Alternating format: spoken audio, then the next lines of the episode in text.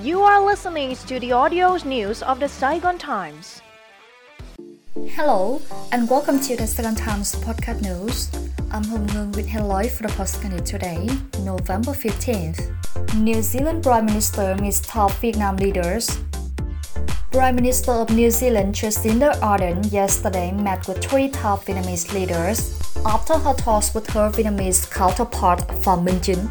At her meeting in Hanoi with Ardern, Party General Secretary Nguyễn Phú Trọng highlighted Vietnam's foreign policy of independence, self-reliance, diversification and multilateralization, and active and proactive global interaction. He said Vietnam treasures ties with New Zealand in its foreign policy, embraced the outcome of the talks between the two prime ministers to enhance political and economic ties, people-to-people exchanges and cooperation in various areas, as well as the signing of cooperation agreements. He thanked New Zealand for support to Vietnam over the past years, including the deployment of the Vietnam-New Zealand Action Program for the 2021-2024 period and the response to COVID-19. Ardern said the fast development of economic and trade ties and people-to-people exchanges was evident by the arrivals of over 40,000 New Zealanders in Vietnam before the COVID pandemic broke out and the presence of Vietnamese people living and working in New Zealand. On the same day, Ardern paid courtesy visits to State President Nguyễn Xuân Phúc and National Assembly Chairman Vương Đình Huệ.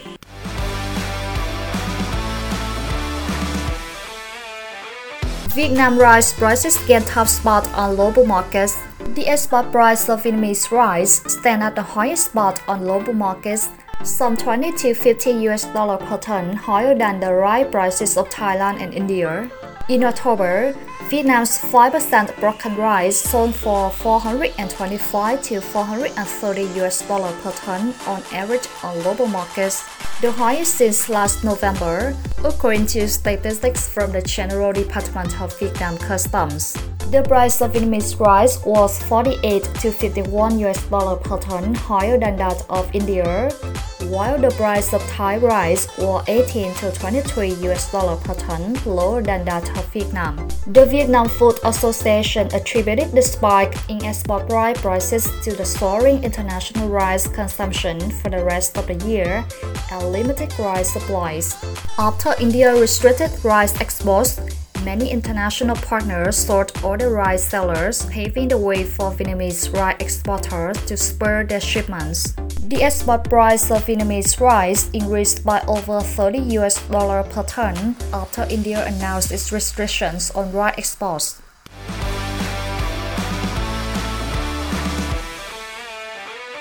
High logistic costs erode competitiveness of Vietnam businesses. According to Le Quang Trung, Vice Chairman of the Vietnam Logistic Business Association, import-export businesses are grappling with increasingly high logistic and transport costs. The cargo shipping time has increased 1.5 to 2 times against early 2020. It currently takes 45 to 60 days to ship cargo to the US, up from the previous 30 to 35 days. Shipping costs with fuels accounted for 60 to 65%. Make up a majority of the logistic cost. Therefore, the fuel price hike will lead to a strong increase in logistic costs in Vietnam. Shipping costs have shown no signs of falling due to rising warehousing and property costs. To reduce logistic costs, many representatives propose the traffic system be improved to ensure synchronization and continuity, among which railways and waterways should play a key role. Transport and transit points should be connected to facilitate the operation of logistic companies in Hanoi and Ho Chi Minh City.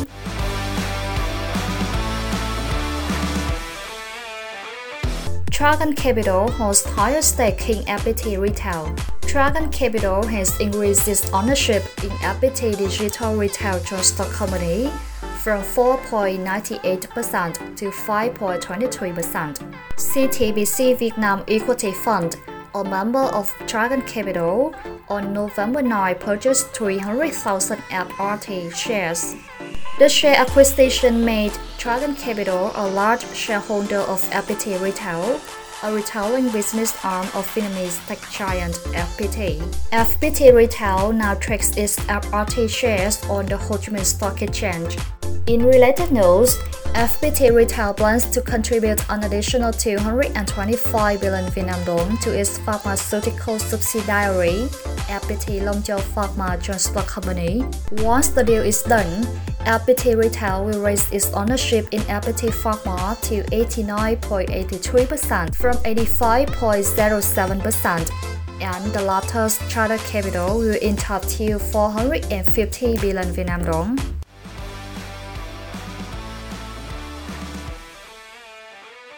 F88 secures $60 million loan.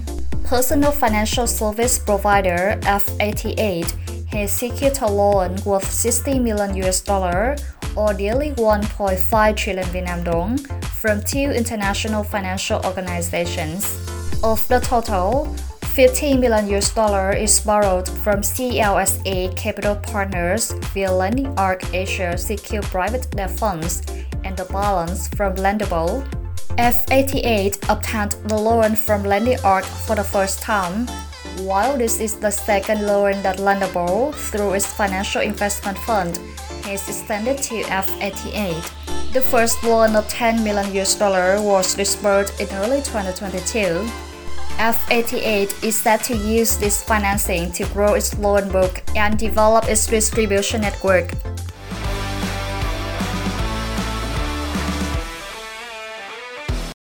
That's all for today. Thank you and see you in the next podcast news.